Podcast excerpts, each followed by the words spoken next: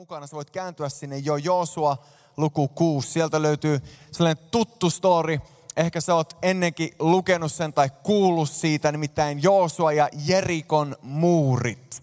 Joosua ja Jerikon muurit. Ja tottahan meidän pitää aloittaa Break the Walls Down saarnasarja just siitä. Mutta mä tuun nostaa joitakin sellaisia ajatuksia siitä, mitä sä et ehkä ole aiemmin huomannut Mä oon huomannut sen, että kun Raamattua lukee, niin vaikka sen saman kohan lukee tuhannetta kertaa, niin siitä vieläkin löytyy jotain uutta, jotain tuoretta. Ja mä rukoilen, että Jumalan sana saisi tänään olla sellainen tuore sana sun elämään. Break the walls down. Tämä ajatus nousi itse asiassa meidän mediatiimin palaverissa ja me ruvettiin puhumaan siitä, mulla oli sydämellä ajatuksia siitä, että mihin tulisi mennä ja että minkä nimi me annettaisiin tälle sarjalle. Ja, ja sitten kun se Break the Walls Down nimi tuli, niin mä rupesin pohtiin sitä ja ajattelemaan, että miten totta se on meidän elämässä, että meillä löytyy sellaisia muureja. Ja usein ne on näkymättömiä muureja. Urheilussa puhutaan seinään juoksemisesta. Hitting the wall on sellainen sanonta englannin kielellä, missä urheilija, vaikka olisi huippuurheilija, niin tulee ikään kuin sellainen taso, minkä yli ei vaan meinaa päästä. Jos sä koskaan rupeat käymään puntilla, niin yksi totuus on, että alkuvaiheessa sä huomaat, että joka viikko sä vaan saat nostettua enemmän ja enemmän ja enemmän. Ja sitten tulee sellainen yhtäkkiä vaihe, että tuntuu, että en vaan enää tuu voimakkaammaksi. Ei vaan enää nouse enempää penkistä. Ja englanniksi sanotaan sille, että you have hit a plateau, you have plateaued tai plateaued. Eli sä oot, tullut sellaisen tasankoon. Ja mä uskon, että joskus elämässäkin on silleen, että tuntuu siltä, että menee hyvin, menee eteenpäin, mutta sitten tulee vaan sellainen vaihe, että joku junnaa paikallaan. Ja voi olla, että moni muu elämäalue niin kuin menee eteenpäin, mutta sitten on tuo yksi juttu, mikä vaan niin kuin junnaa paikallaan.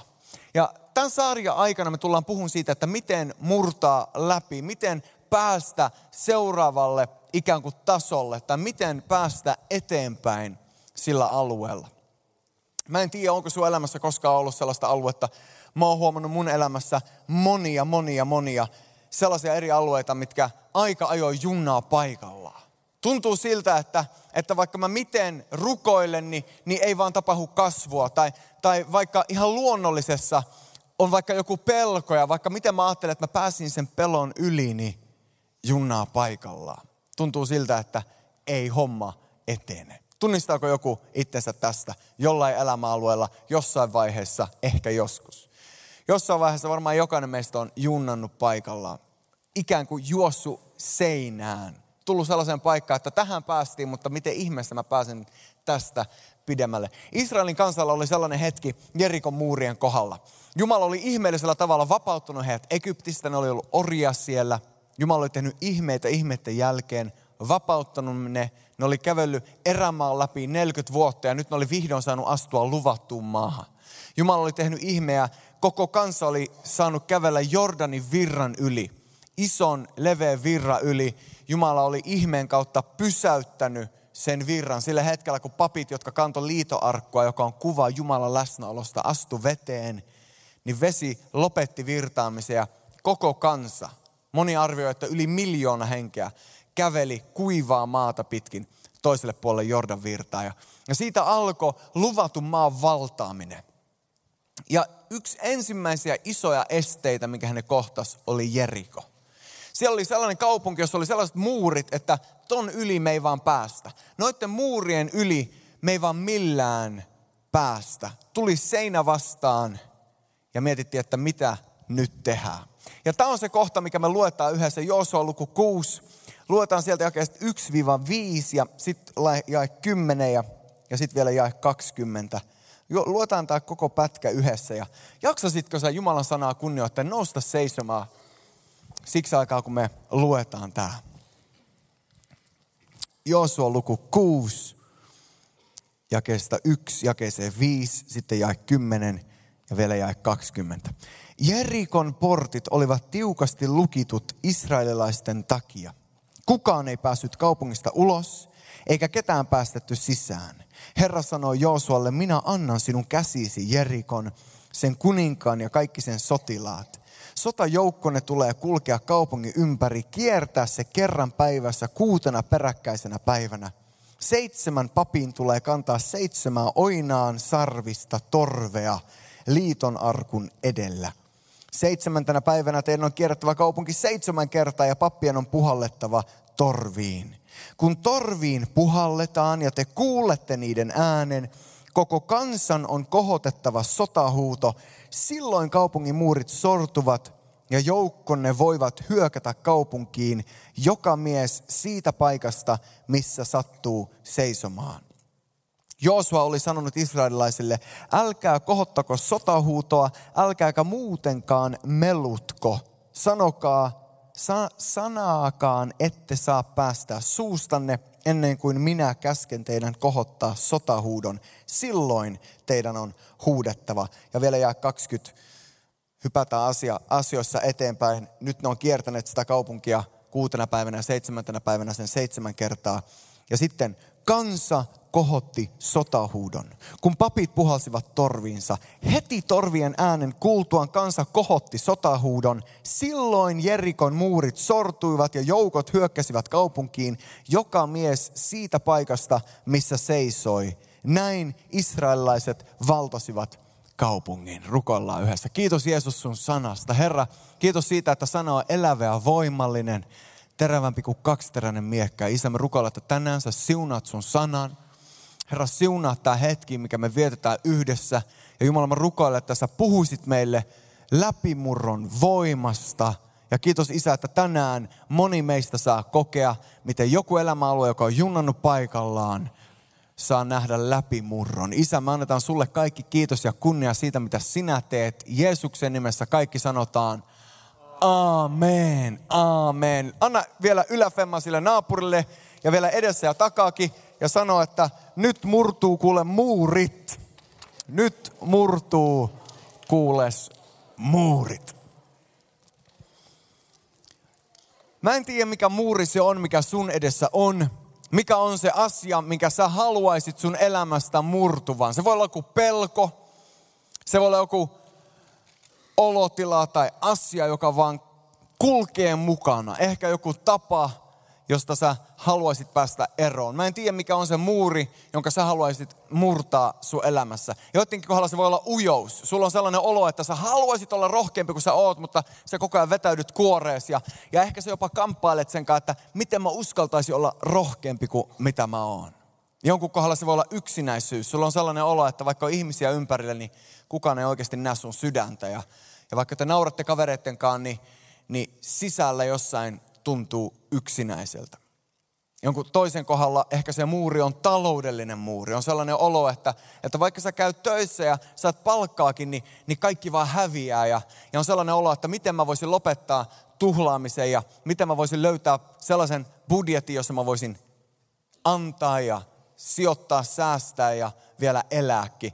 Jonkun toisen kohdalla se on ehkä ihmissuhteissa se junnaaminen. Sulla on sellainen olo, että sä oot ollut yksin liian pitkään ja sä haluaisit jo tavata sen, tai sit sä oot jo tavannut sen. Mutta sitten on sellainen fiilis, että tämä ei vaan mene eteenpäin tämä homma. Jokaisella meillä on erilaisia muureja. Joku tutkimus on sanonut, että yksi suurimpia pelkoja, mikä ihmisillä on, mä en tiedä, oletko sä koskaan lukenut sellaisia tutkimuksia pelosta. Kuoleman pelko on monesti top kympissä, mutta tosi harvoin kuoleman pelko on ykkösenä. Toinen pelko, joka yleensä on noilla listoilla, on pelko jäädä yksin, pelko tulla hylätyksi, mutta tosi harvoin sekä on edes top kolmessa, kun tehdään tutkimus siitä, että mitä ihmiset pelkää eniten. Kuinka moni teistä tietää, mikä yleensä on ykkösenä tuollaisella listalla, että mitä ihmiset pelkää eniten? Julkinen puhuminen. Tiedätkö, että se on yleensä niin kuin ykkösenä listalla että ihmiset pelkää enemmän sitä, että ne joutuu oleen ihmisjouko edessä, puhumassa, kuin mitä ne pelkää kuolemaa. Tyyli, että mä mieluummin kuolen, kun niinku joudun astumaan mikin taakse ja Sini etupenkissä nyökkää, että näin se on, näin, näin se on. Mutta juonsit tänään juonsit aivan upeasti Sanni. Eikö, eikö juontanut Sini ja Sanni? Oikeasti. Mielettömän hyvin. Ihan mielettömän hyvin. Mutta se on yksi isoja pelkoja, että, että mitä jos mä joudun astumaan sinne eteen ja sitten mä niinku rupean puhua ja sitten saakkaan sanottua mitä. Mä muistan, mä pelkäsin yleistä puhumista, public speaking, mä en tiedä miten sen kääntäisi suomeksi parhaiten, mutta yleisön edessä puhumista, mä pelkäsin sitä ihan sikana. Oli lukiossa, en ollut silloin vielä uskossa, ja meidän ruotsin opettaja, joka oli myös meidän englanninkielen opettaja, sanoi, että yksi pääjuttuja, mistä mä tuun antaan teille, joko hylätyn tai hyväksytyn näillä mun kursseilla, on teidän julkiset puheet. Ja mä muistan, kun mä olin silleen, että ei vitsi. Mulla tulee menee koko koulupenki alle, että ruotsin kieli ja englannin kieli, ne, ne heitä. Mä, mä, siis asuin Ruotsissa ja kävin lukiot, lukiot Ruotsissa, eli ruotsin kielen niin kuin äidin, äidinkielen, äidinkielen tunnit. Ja, ja se opettaja oikeasti pani jokaisen meistä valmistamaan puheet, astun koko luokan eteen ja pitään puheet. Ja meillä oli sellaisia luokkakavereita, jotka aina kun oli niiden vuoro pitää puheen, niin ne oli sairaina. Ja sitten seuraavan kerran ne tuli koulutunnille ja sitten opettaja sanoi, että hei sä et pitänytkään viime kerralla, että pidä sä ensi viikolla. No sitten ne oli silläkin viikolla sitten sairaina. Ja mä muistan se eka kerran, kun mun piti pitää puheja. Ja mä valmistin puheen sellaista bändistä kuin Fugees. Kuinka moni on muistaa sellaista 90-luvun bändiä kuin Fugees. Muutamat, muutamat muistaa, kolme neljä kättä nousee. Ei tainnut olla hirveä hitti Suomessa, mutta mutta mä muistan, että mä pidin puheen siitä ja mä tutkin sitä ja mä hikoilin ihan sikana koko sen puheen ajan. Yksi isoimpia pelkoja. Ja mä muistan, että sen jälkeen kun mä olin tehnyt sen, niin jotain murtu. Ja seuraavan kerran kun piti esiintyä, niin se oli vähän helpompi. Ja sitten yhtäkkiä pitikin puhua englanniksi ja taas oli silleen, että mä en ikinä pysty tähän. Ja, ja sitten kun eka kertaa puhu englanniksi, niin, niin se, se meni ihan ok. Mutta silti mä muistan sen eka kerran, kun mun piti saarnata. Se tapahtui sen jälkeen, kun mä olin tullut uskoon, totta kai. Kiitos Jeesus, että ei sitä ennen. Mä olin, mä olin 17 vuotta tullut uskoon ja, ja, ja noin, noin vuosi, kaksi myöhemmin Göteborgin helluntaiseurakunta kutsui mut puhumaan. Mä asuin Trollhättanissa noin 70 kilometrin välimatkaa. Ne oli nuoret järjestäneet sunnuntai-illan kokouksen ja, ja sitten mä olin se vieraileva puhuja. Ja mä olin valmistautunut ja mä olin rukoillut ja mä olin paastunut ja mä olin valmistautunut rukoillut ja paastunut ja mä hikoilin koko junamatkan sinne. Mä ajattelin, että tästä ei tule yhtään mitään, tästä ei tule yhtään mitään. Mutta mulla oli mun muistiinpano, että mä ajattelin, että tämä menee varmaan hyvin. Ja mä astuin sinne eteen ja mä muistan, kun mä aloitin sen puheen silleen, että joku teistä ehkä ajattelee, että nuorilla ei ole paljon sanottavaa. Ja, mutta mut mä uskon, että mulla on jotain sanottavaa tänään. Ja, ja sitten mä puhuin sen, mitä mulla oli sanottavaa. Ja sitten mä katsoin kelloa, että seitsemän minuuttia on kulunut mun pitäisi vielä niin kuin jatkaa. Mä vielä kolme minuuttia jotain yritin puristaa esiin, että niin kuin toistin kaikki samat pointit vielä uudelleen ja varmuuden. Kymmenen minuuttia, sitten mä että aamen ja astuin pois ja mua hävetti ihan sikana. Ja mä lupasin itselle, että mä en ikinä enää puhu, en ikinä enää saarnaa yhtään missään. Se oli siinä, mä luovutan, mä jätän tämän homman.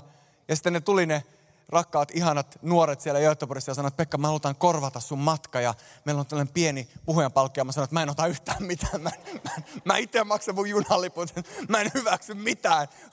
Me, kymmenen minuuttia kamaan niin kuin. Mua hävetti ihan hulluna. Mä tein lupauksen, että ei enää, mutta silti samalla oli sellainen tietoisuus, että jotenkin Jumala on ehkä kutsunut siihen, että pitää astua uudelleen sille alueelle. Muureja, muureja, Tietoisuus siitä, että Jumala on kutsunut johonkin, mutta samalla tietoisuus siitä, että mä en pysty siihen. Tietoisuus siitä, että ehkä mun pitäisi, mutta sitten samalla ihan hullun iso pelko siitä, että ei musta vaan oo.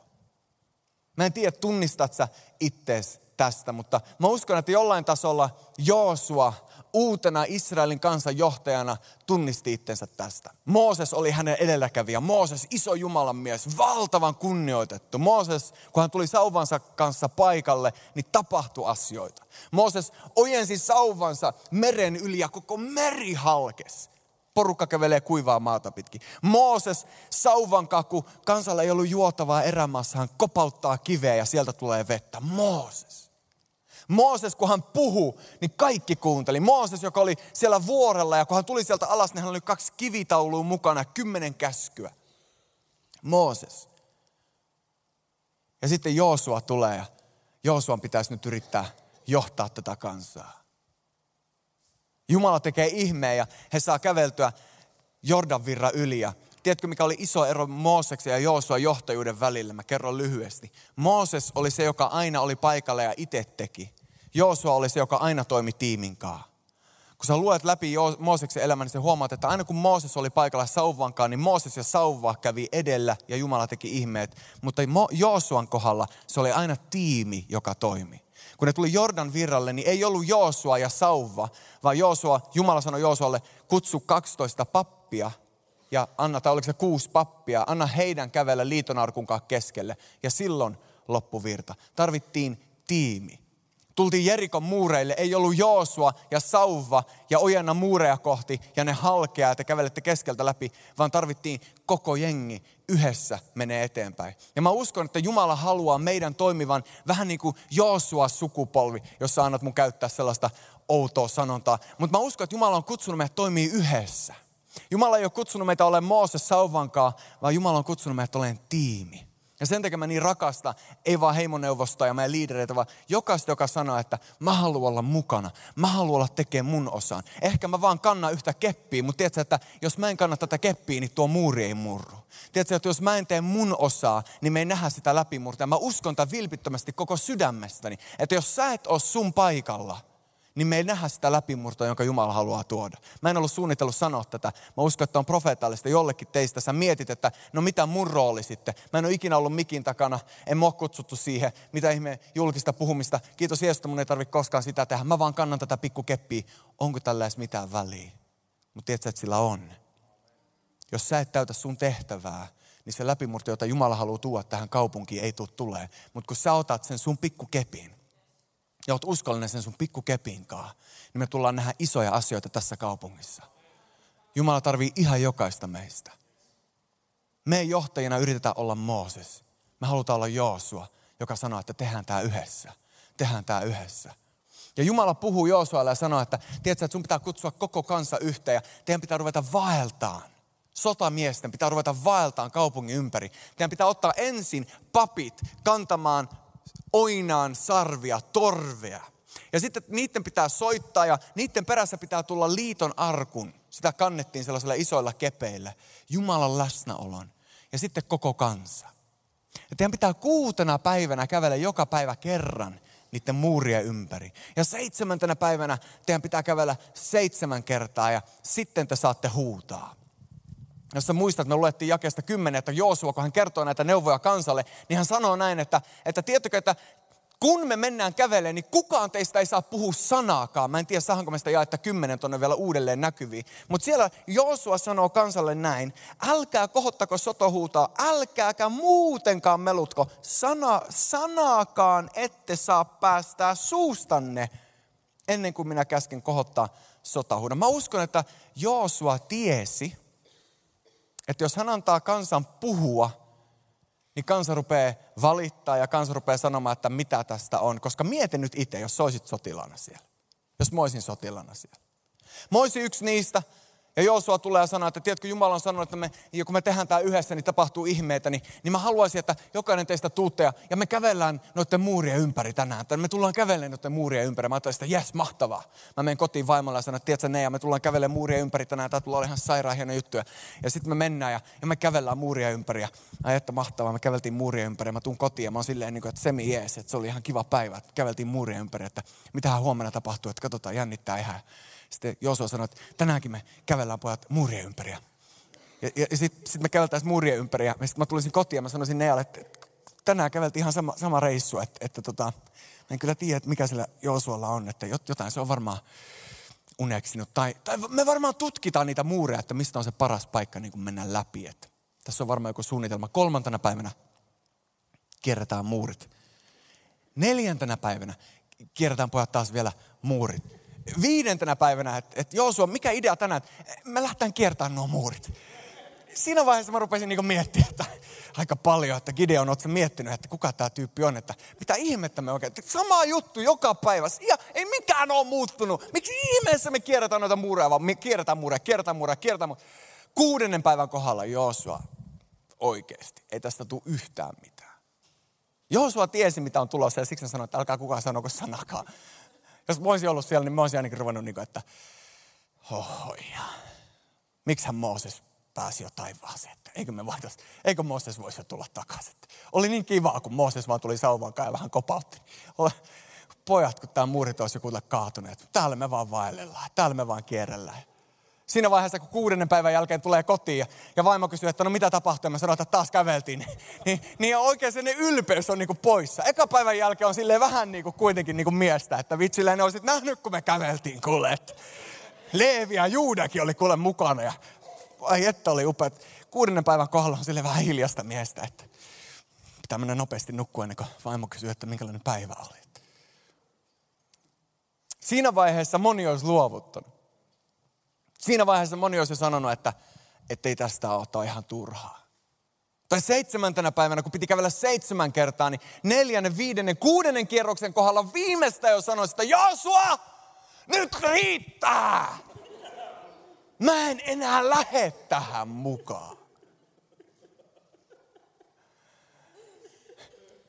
Tiedätkö, eka pointti, eka pointti, jos haluat murtaa sun muurit, eka pointti, joka nousee suoraan tästä tekstistä, eka pointti, jos haluat nähdä läpimurron ja astua sun kutsumukseen, on jatka, jatka, jatka. Jatka, jatka, jatka. Ja mä voisin sanoa vaikka mitä monta kertaa, koska jatka. Älä luovuta. Sä et tiedä, milloin sä oot kiertämässä seitsemättä kertaa sitä sun muuria. Sä et tiedä, että oliko tämä kolmas kerta, kun sä löyt pään seinään, tai neljäs kerta, tai viides kerta, tai kuudes kerta. Sä et tiedä, milloin seitsemäs kerta tulee, ja sä huomaatkin, että oho, murtukin läpi. Ei enää pelotakaan. Ei enää tunnukaan oudolta. Eli jos sä lyöt päätä seinään jollain elämäalueella, jatka lyömään päätä seinään se seinä tulee enemmän tai myöhemmin mortuun läpi. Huomaa, että me tehdään rempaa talolla. tehdään rempaa talolla. Ollaan murrettu vähän seiniä. Mutta älä lopeta, älä luovuta, älä lopeta, älä luovuta. Toinen pointti, toinen pointti, joka nousee tästä, joka on ihan yhtä tärkeä kuin se, että jatkaa, jatkaa, jatkaa. Toinen pointti, kirjoitetaan ylös. Oinaan sarvi. Osa on niin kaivannut vähän syvempää opetusta illoissa, että niin kuin, nyt mennään sellaisiin vesiin, että ei ole vähän aikaa käyty, että jatka, jatka, jatka ja nyt oidaan sarvi. Jos on niin kuin, Herra Jeesus, auta minua.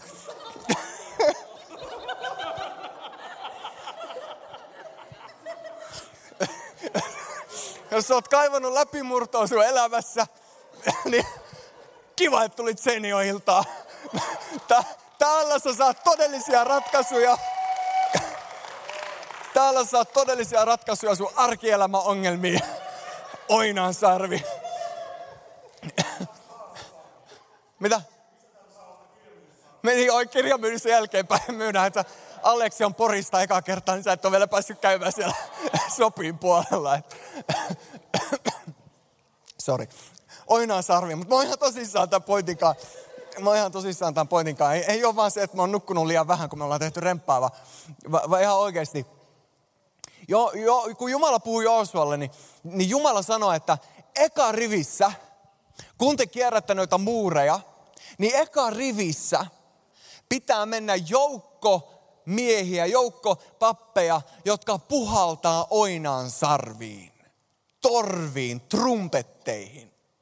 Tuntuu tosi oudolta. Miksi ihmeessä, kun me lähtään sotaan ja me halutaan lähteä nähdä läpimurto, niin me lähetetään eka rivissä joukko ihmisiä, joiden tehtävä on puhaltaa torveen. Jos mä olisin Jerikon kuningas, niin mä miettisin, että hohoja, tällainen vastus on tänä päivänä. Ensimmäisenä tulee joukko, jotka puhaltelee torviin, ja sitten seuraavana joukko, joka kantaa jonkinnäköistä arkkua mukana, liitoarkku. Mutta tiedätkö, että se on profetallinen merkki. Oinan sarvi oli oikeasti torvi, sofaari. Osa teistä on joskus kuullut, kun sellaisen täräytetään. Nimittäin meilläkin on joskus tapahtumissa. Ja yleensä se tapahtuu niin kuin ihan kaikkein oudommalla hetkellä. Niin kuin sä et yhtään oota sitä, on sellainen hiljainen, pyhä hetki. Joku on tuonut mukanaan oinan sarven. Ja se kuulostaa suunnilleen tältä. Ja se kaikuu oikeasti ihan yhtä kovaa kuin tuo mun äskeinen huuto. Mä oon säikähtynyt enemmän kuin kerran. Mä en tiedä, kun kellään muulla kokemusta. Tämä ei siis ole sitä, että oikeasti tuot nyt oinaansarve ensi viikolla iltaa. Älä tuo, please.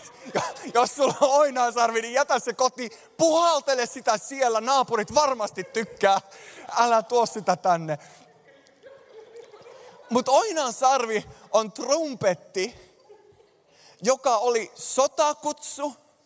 Se oli kutsu kansalle tulla kokoon – Mutta kuningas Daavidin aikana, ja tämä on mielenkiintoista, ja mä pyydän, että hetken aikaa jatkat, jaksat tässä, mennään pikkusen syville vesille, mutta mut tässä on oikeasti pointti.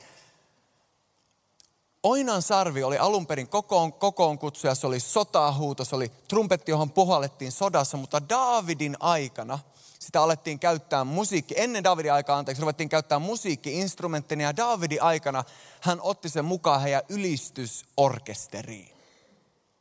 Oinan sarvi ei ole vaan sellainen brrr, epäsopivalla hetkellä, vaan se on ylistyksen symboli. Ja ei ole vahinko, että etulinjassa kulkee ylistäjät ja heitä seuraa Jumalan läsnäolo eli liiton arkku. Ja tiedätkö, että se on sama ihan totta tänä päivänä. Ei se ole niin, että meidän bändi vaan harjoittelee ja tulee vetään biisejä tänne, että menikö hyvin tai menikö huonosti. Ja me mitataan se sillä, että kuka onnistuu soittaa miten tarkasti kohilleen. Kyse ei ole siitä, vaan kyse on siitä, että bändi valmistautuu siihen, että me yhdessä tullaan palvomaan Jeesusta tullaan ylistämään häntä, joka on kaiken ylistyksen arvoinen. Ja tiedätkö, että aina kun sydämestä aidosti ylistetään, niin sitä seuraa Jumalan läsnäolo. Ihan niin kuin tuossa kansan joukossa edellä käveli soittajat, heitä seurasi liitonarkku, joka oli Jumalan läsnäolo maan päällä. Niin samalla tavalla Jumalan läsnäolo tulee meitä lähelle, kun me ylistetään. Ja kyse ei ole nyt vain sellaista musiikkityylistä kuin ylistysmusiikki. Mua joskus ärsyttää se, kun verrataan ylistysmusiikkia johonkin toiseen musiikkityyliin. Ikään kuin ylistys olisi joku musiikkityyli. Ei ylistys ole musiikkityyli. Ylistys ei välttämättä ole mitään tekemistä musiikinkaan. Ylistys on sydämen palvontaa Jumalaa kohti. Ja yhtä lailla, kun sä voit ylistää Jumalaa, niin sä voit ylistää Justin Bieberia konsertissa. Tai sä voit ylistää Slatan Ibrahimovicia Kannattaa muuten varoa, että Slaatanista ei tule epäjumala. Se on sen verran hyvä pelaaja, että siinä on oikeasti niin vaara. Että... Slaatania, tai sä voit ylistää jotain ihmistä. Ja se on ihan ok, että, että sä fanitat jotain tyyppiä, mutta älä anna ikinä kenenkään muu ottaa Jeesuksen paikkaa sun sydämessä sun ylistyksen kohteena. Sä voit ylistää Jeesusta kirjoittamalla runoja hänelle. Sä voit ylistää Jeesusta maalaamalla maalauksia. Sä voit ylistää Jeesusta istumalla hiljaa paikallasi ja antamalla sydämen rakastaa häntä. Ylistys ei ole musiikki. Ylistys on sydämen kunnioitusta isää kohti. Ja sen takia ylistyksen aikana, kun bändi johtaa meitä ylistykseen, niin totuus on, että osa meistä ylistää ja osa vaan laulaa mukana. Tiedätkö, että sä voit laulaa mukana ilman, että sun sydän ylistää. Ja sit sä katot sun vieruskaveria, joka ei välttämättä edes laula ääneen, mutta jollain tavalla sä näet sen kasvoilta, että sydämestä kumpuaa jotain Jumalan puoleen. Ja mä uskon, että sellainen sydän, joka kääntyy Jumalan puoleen, on sellainen sydän, joka on avoin taivaan kosketukselle. Se on sellainen sydän, johon Jumala vuodattaa henkeä, johon Jumala laskee läsnäolonsa. Ja sen takia mä haluan haastaa sua meidän ylistyshetkien aikana illoissa. Älä vaan laula, tai älä vaan seiso tai istu tai mitä teetkään, vaan anna sun sydämen palvoa Jumalaa. Anna, sen, anna sydämen palvoa lauluna, käsien nostamisena, polvistumina. Se voi näyttää eriltä. Mä uskon, että ylistys yleensä aina näyttää joltain. Harvemmin se näyttää tältä, että puoli tuntia istutaan paikalla. Yleensä se sydämen rakkaudenkin tavalla tai toisella näkyy myös ulkoisesti. Ja se on ok, että se näkyy ja se on hyvä, että se näkyy. Mutta ylistys on ennen kaikkea sydämessä. Jos sä kaipaat läpimurtoa sun elämään, niin ylistä häntä, joka on läpimurto. Jos sä kaipaat läpimurtoa jollakin sun elämäalueella, sulla on muuri edessä. Tiedätkö, että hänellä ei ole olemassakaan muureja. Hän on voittanut kaikki pelot. Hän on voittanut kaikki muurit, jotka vihollinen yrittää sun elämää asettaa. Ja kun sä ihailet Jeesusta, niin sä ihailet häntä, joka on maksanut täyden hinnan, että sulla olisi täysvapaus kaikilla sun elämäalueilla. Ja sen takia ylistys on avain läpimurtoa. Oikeasti ylistys on avain läpimurtoa. Ihan yhtä oudolta, kun se näytti Jerikon kuninkaasta, kun se istuu siellä ylhäällä, että tuolla ne kurkee trumpettia sakaa. Onko vähän outoa? Kuutena päivänä kiertää, seitsemäntenä päivänä seitsemän kertaa. Sitten kun ne huutaa, niin yhtäkkiä Jerikon kuningas näkee, kun muurit vaan murtuu. Ja silloin hän vasta näkee sen voiman, joka oli läsnä jo eka päivästä asti. Ja ylistyksessä on ihan sama. Sä voit tulla kokoukseen ja sä voit palvoa tai kotona sä voit viettää aikaa Jumalan läsnäolossa ylistää häntä ilman, että välttämättä koet mitään tai että näet ulkoisesti yhtään mitään. Mutta tiedätkö, että kun sä jatkat, muistako vielä ykköspointti, jatka, jatka, jatka, palvomaan Jeesusta, niin ennemmin tai myöhemmin tulee se hetki, kun muurit rupeaa murtumaan. Ennemmin tai myöhemmin tulee se hetki, kun sä rupeat kokea Jumalan rauhaa, hänen rakkautta ja hänen läsnäoloa sun ympärillä. Eli kun sä ylistät, niin älä testaa vaan muutama sekunnin ajan, että no en mä nyt tiedä. Otetaan puhelin esiin. Tiedätkö, että joskus sulla voi olla puhelinkin esillä, mutta sun sydän voi silti palvoa elävää Jumalaa. Eli ylistä. Kohta mennään kolmanteen ja viimeiseen pointtiin, mutta mä otin mukaan muutaman tiiliskiven tänään ja haluaisin, että joku tulee esimerkiksi. Olisiko, olisiko, tuota, olisiko, olisiko kasa? Kasa silleen hymyilee niin kauniisti. Tiedätkö, että kasalla on sellaiset reidet, että tämä mies nostaa ihan mitä vaan. Tämä äijä on niinku sitä luokkaa, että vähän niin kuin Aleksi Porista, mutta tämä on niinku meidän Aleksi tässä. Kiitos, kun sä rupesit jo ottaa. Itse asiassa tämä on ihan sika hyvä merkki. Tämä on ihan, ihan jäätävä hyvä merkki. Nimittäin se, mitä mä yritin selostaa sulle. Tämä? Tämä, tämä, tämä ei ole ihan juttu. Tämä ei ole, ei ole ihan niin paha. Ei, ei anna, anna, anna vaan olla. Mutta tiedätkö, tämä on itse asiassa just se, mitä mä menisin tehdä. Mä menisin nimittäin pyytää sut tähän näin ihan vaan seisoskelemaan. Mutta sun sydän on jo nyt palvelijan sydän. Ja sun sydän on jo nyt sellainen, mitä joskus vihollinen käyttää kääntääkseen meidät pois Jumalasta. Nimittäin se, mitä vihollinen haluaa tehdä, että vihollinen haluaa tuoda muureja meidän elämään. Ja ne voi olla pelkoja, tai ne voi olla kaikkea sitä, mitä me aiemmin mainittiin, että miten mä uskallan astua mun kutsumukseen ja kaikkea sitä. Ja vihollinen latoo niitä ja nyt sä voit ottaa ensimmäisen. Ja vihollinen laskee niitä meidän elämään ja me joudutaan olemaan niiden muurien takana. Mutta suurimmalle osalle se, mitä tapahtuu jossain vaiheessa on se, että ei tarvita vihollisesti aktiivisena lisäämään taakkaa meille ja nostamaan seuraavaa muuria, vaan me ruvetaan monesti itse tekemään just sitä, mitä Kasa teki heti, hetki sitten.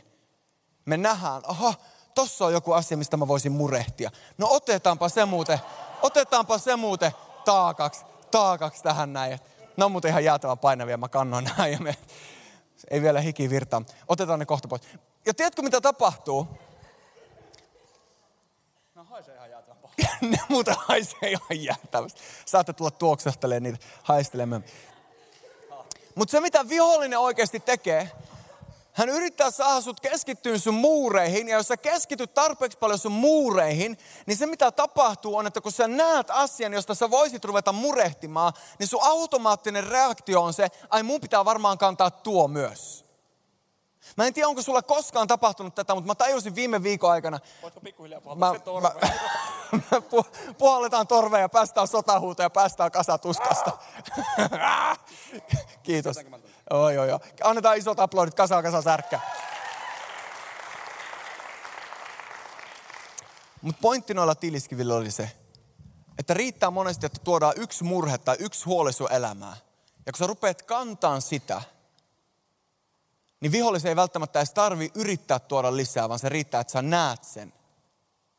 Sä näet jonkun tilanteen sun perheen keskellä, sä näet jonkun tilanteen sun koulussa, sä nä- luet jonkun jutun uutisista, sä kohtaat jonkun jutun, kun sä oot netissä. Tulee asioita ja sä itse rupeat nostaa niitä taakaksi ja muuriksi sun ympärille. Ja tiedätkö, että mä oon vakuuttunut siitä, että on olemassa ihmisiä, uskovia ihmisiä, jotka on alkanut kasaan näitä ja tänä päivänä ne elää sellaisen linnakkeen takana. Ja ne miettii, että miksi mä en pääse elämässä eteenpäin ja miksi mua ahdistaa koko ajan ja miksi musta tuntuu siltä, että ei läpimurtoa on mailla eikä halmeilla. Mä uskon, että Jumala haluaa sanoa sulle, että laske ne sun taakat ja laske ne asiat, mitä sä oot ruvennut kantamaan ja luota Jumalaan. Se on pointti numero kolme. Ensimmäinen oli jatka, jatka, jatka. Toinen oli oinan sarvi eli ylistys. Kolmas on luota Jumalan voimaan. Tiedätkö, että Israelin kanssa, kun ne kiersi tuota muuria, seitsemäntenä päivänä seitsemän kertaa, niin sitten niille oli käsky. Huutakaa.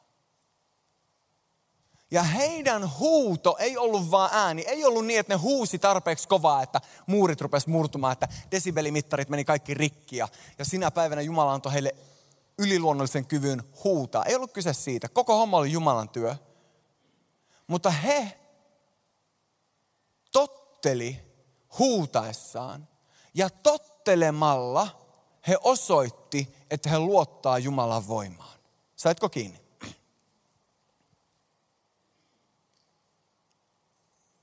Eli he totteli Jumalan käskyä huutaa ja huutamalla he näytti, että he luottaa Jumalan voimaan. Seuraatko? Eli heille oli sanottu, kiertäkää muureja, he kiersi muureja. Heille oli sanottu, että sitten kun vielä viimeisen kerran, kun papit päräyttää torveen, niin huutakaa. Ja siinä vaiheessa, jos he ei olisi luottanut enää Jumalan voimaan, jos he olisi ollut niin kuin mä monesti on ja niin kuin sä ehkä joskus oot, niin siinä vaiheessa, kun on kiertämiset kierretty ja muurit vielä pysyy, ja sitten Jumala sanoo, että huuda, niin mä olisin sanonut, että no jaa, mitä tässä nyt turhaa lähtee mekastamaan. Ja se olisi osoittanut, että mä en luota Jumalan voimaa. Se, että he huusi, osoittaa sen, että he luotti siihen, että Jumala pystyy murtaa sen muurin. He olivat totelleet Jumalaa siihen hetkeen asti. Ja sillä hetkellä, kun oli aika huutaa, he huusi. Ja huutamalla he osoitti, että he luottaa Jumalan voimaan. Ja heidän luottamus Jumalan voimaan vapautti Jumalan voiman ja muurit murtu. Ja tiedätkö, että mä uskon, että Jumala haluaa meidän... Mä uskon, yritetään uudelleen, että Jumala haluaa meidän olevan fearless generation, peloton sukupolvi. Sellainen sukupolvi, joka ei ole muurien takana piilossa, vaan uskaltaa mennä rohkeasti ja kertoa kavereille Jeesuksesta, kutsua kavereita seinäjoen iltaa. Eikä vaan sitä, vaan elää todeksi kutsumuksen vapaina. Ei muurien takana peljäten, vaan vapaina. Ja avain on se, että silloin kun susta ei tunnu siltä, niin sä silti jatkat. Sä ylistät häntä, joka on kaiken ylistyksen arvone, ja sä luotat Jumalan voimaan. Ja tiedätkö, että se luottamus Jumalan voimaan on luottamus, joka näkyy. Israelin kansan kohdalla se näkyy heidän huutona. Ja mä haluaisin kysyä sulta sun muurin kohdalla tänään. Miltä näyttää luottamus Jumalaan sun elämäntilanteessa tällä hetkellä? Seuraatko? Laitetaan se kysymys tänne. Mä haluan kysyä sulta. Viimeinen pointti. Pitäen mielessä muurin, joka sun edessä on. Miltä Jumalaan luottaminen näyttää sun tilanteessasi?